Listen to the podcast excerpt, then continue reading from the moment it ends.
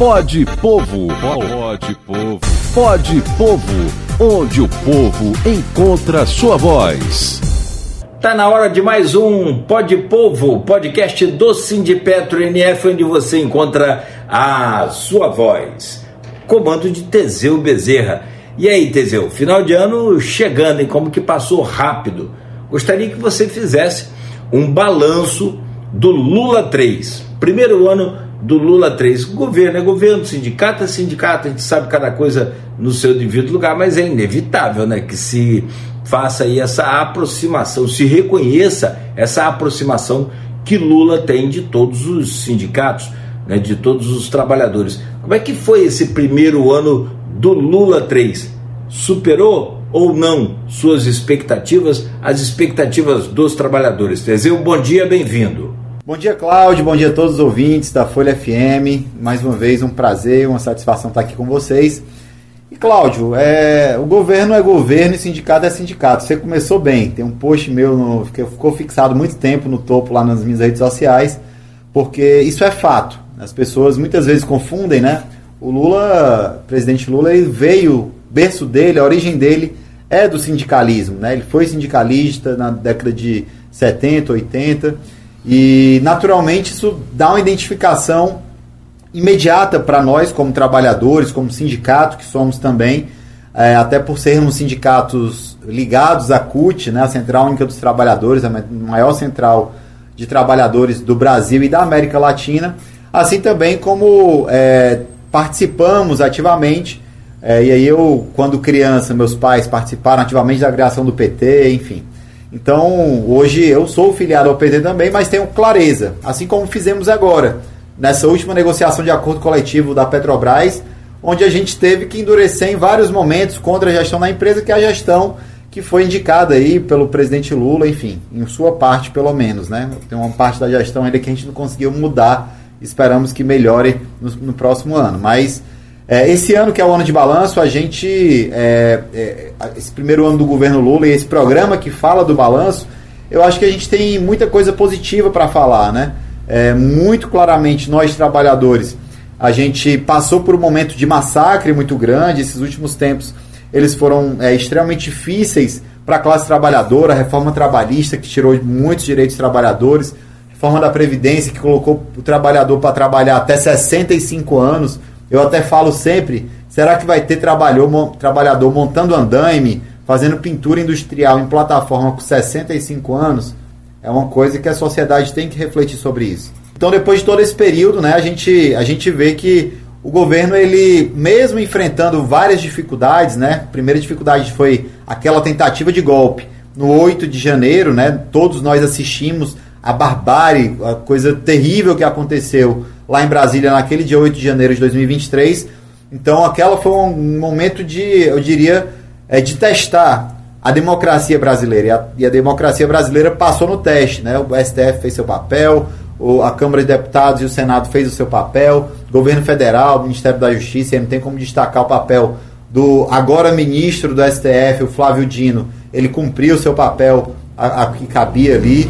Então, passou nesse primeiro teste e outra grande, outro grande desafio durante esse ano foi essa questão da negociação com o Centrão. O Centrão que é uma ala conservadora, é uma ala mais à direita. O governo ele é um governo de centro-esquerda. Então, essas negociações elas foram intensas, foram feitas é, de forma, eu diria, muito habilidosa por todo o comando do, do governo Lula. Né? Lembrando que o Lula não é só ele, tem todos os ministros ali é, que dão apoio, os, os todos os deputados e senadores que são liderança do governo, do PT, enfim, tentam fazer esse trabalho no parlamento brasileiro. Então, eu acho que o balanço foi muito positivo para a classe trabalhadora e para a sociedade em geral. E quais resultados são esses? Exemplifique aí, por gentileza, Teseu. Cláudio, são muitos resultados, né? A gente agora vai falar do que de fato fez. A gente falou um pouco essa avaliação nesse primeiro, na primeira pergunta é, do governo como todo e o que, que tinha sido feito mas eu vou tentar pontuar alguns aqui, eu vou olhar aqui no computador para me ajudar a lembrar, né? Nós tivemos auxílio extraordinário a pescadores artesanais, beneficiários do seguro defeso. Então, os pescadores que ficam naquele período tiveram não o auxílio normal, mas um auxílio extra para ajudar. Instalação de uma operação para garantia da lei da ordem no Rio de Janeiro. A gente tem visto como está difícil, esse é um debate que o governo Lula ele precisa se aprofundar e melhorar muito nesse aspecto da segurança pública, debater é, com a sociedade, enfrentar os, os problemas de frente. É claro que é um problema também dos governos estaduais, das prefeituras, mas o governo federal também tem o seu papel. É, então foi instalada essa, essa, essa garantia da lei da ordem no Rio de Janeiro. Criação do programa Desenrola, que ajuda na, remuneração, na, na, re, na renegociação de dívidas das famílias brasileiras. E aí um dado interessante, Cláudia, é que só aqui na cidade de Campos, em torno de 79 mil pessoas estão habilitadas de alguma forma para esse programa Desenrola. Nós temos aqui quase 80 mil campistas que podem ser beneficiados. Então você que ainda não foi no banco, no site lá para ver como é que pode ser feito esse essa renegociação das dívidas, vá lá, olhe porque às vezes você vai conseguir limpar o seu nome que está sujo é, por alguma dívida, porque ficou desempregado no meio do caminho, enfim. É, esse programa desenrola foi muito importante. A gente até viu é, o pessoal, por exemplo, minha esposa conseguiu fazer faculdade com fiéis, né? E a gente viu aquelas dívidas de 20 mil, 30 mil se tornarem dívidas de 5 mil reais. Então foi possível, é possível e é importante a população ir nesse programa desenrola aí. Lançamento do Programa Nacional de Enfrentamento às Organizações Criminosas programa aí lançado e o Ministério da Justiça à frente, mais uma vez o Flávio Dino também à frente desse, desse programa, sem dúvida ajudando na segurança pública. Na investimentos do SUS nem se fala, foram muito maiores do que nos últimos anos todos.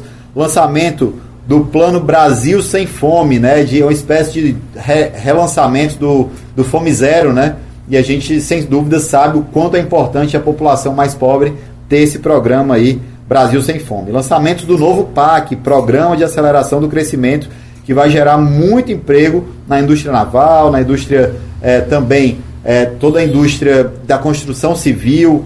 É, então, é um programa assim, muito importante para o Brasil, vai gerar muito emprego e, sem dúvida, o Estado do Rio de Janeiro e a cidade de Campos também vai ser beneficiada. Até viu o prefeito esses dias falando que iria pedir é, para o presidente Lula lá, para o governo Lula, que desse um, uma quantidade para ajudar na mobilidade urbana da cidade. E eu acho que é uma boa iniciativa, o governo Lula. Aqueles pode, que apoiaram povo, o governo e aqueles que não apoiaram o governo também. Né? Pode, né? povo, onde o povo é encontra sua voz. Botar o nosso Brasil para frente. Esse aqui foi importante, foi promessa de campanha, aumento da, da faixa de isenção do imposto de renda, né? Que passou de 1.903 para 2.640 reais, né?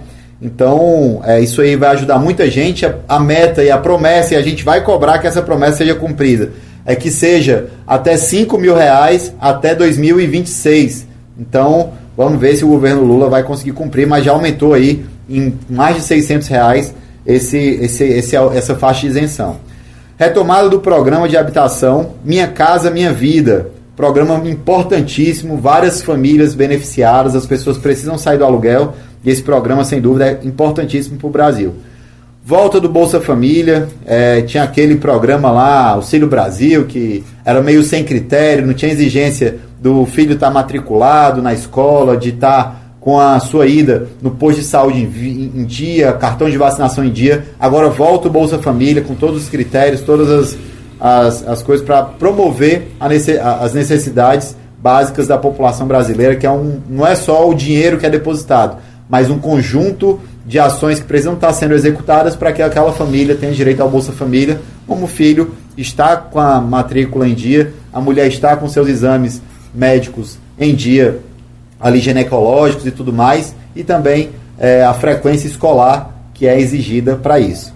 É, vamos continuar aqui a volta do Bolsa Família, o reajuste da merenda escolar em até 39% após cinco anos sem correção promover a estabilização econômica, a redução dos preços dos alimentos, a redução da inflação, que já estava batendo 10, 11%, a gente volta a ter inflação de 4%. Eu falei muito da gasolina né, ao longo dos últimos anos, mas não é só a gasolina, o gás, o diesel, e aí a gente volta a ter uma redução forte de todos esses preços. É, desenvolveu ações que promoveram a redução do desmatamento na Amazônia, esse tema que é fundamental e está debatido o tempo inteiro. Retomou o respeito do Brasil nas relações Pode povo, pode povo, pode povo, onde o povo encontra sua voz. Uma farmácia com o filho no colo dizendo que não tem dinheiro para comprar um remédio de asma e uma outra escuta e fala: Não, você tem direito a levar esse, esse remédio de graça. Então, sem dúvida, uma coisa muito importante. O respeito do Brasil nas relações internacionais. O Brasil estava com sua imagem no lixo fora do país. Nenhum presidente queria receber o, o Brasil, ex-presidente. Era uma vergonha estar junto daquela figura que passou pelo nosso país e agora a gente volta a ter o Brasil como protagonista nessa relação internacional e defesa do clima e tudo mais. Remodelou o programa Farmácia Popular, como eu disse, relançou o programa Mais Médicos no Brasil com mais de 15 mil vagas é, abertas. Então, esse programa Mais Médicos traz de volta as pessoas que não tinham acesso à saúde com o médico, agora vão ter novamente. Isso aí é muito importante, principalmente para as áreas de mais interior, de mais roça, né? É, criou o programa Mulher Viver Sem Violência, que visa ampliar os serviços públicos existentes destinados às mulheres em situação de violência, que é fundamental. A gente viu tanta mulher e vê tanta mulher sendo agredida e que tem a Lei Maria da Penha, mas quanto mais programas de proteção às mulheres, melhor. Então esse foi batelado só algumas iniciativas das centenas que existem desse primeiro ano de governo Lula. Bom, muito bom. Acho que é isso aí. Temos que, que acompanhar, ver, fiscalizar também. O Sindipetro está aí justamente para isso também. Meu caro Teseu, bom, agora, o seguinte, vamos fazer um combinado aqui hoje. Já que você trouxe um balanço de 2023, vamos trazer, na visão do Sindipetro, as perspectivas né, para 2024. Combinado? Próxima edição assim? Posso contar com você? Valeu por hoje, obrigado a você.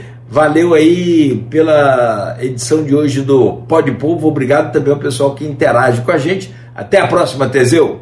Eu que agradeço, Cláudio, agradeço todos os ouvintes da Folha da Manhã. A gente já firma aqui um compromisso. Falamos agora do que aconteceu nesse ano de 2023, algumas coisas.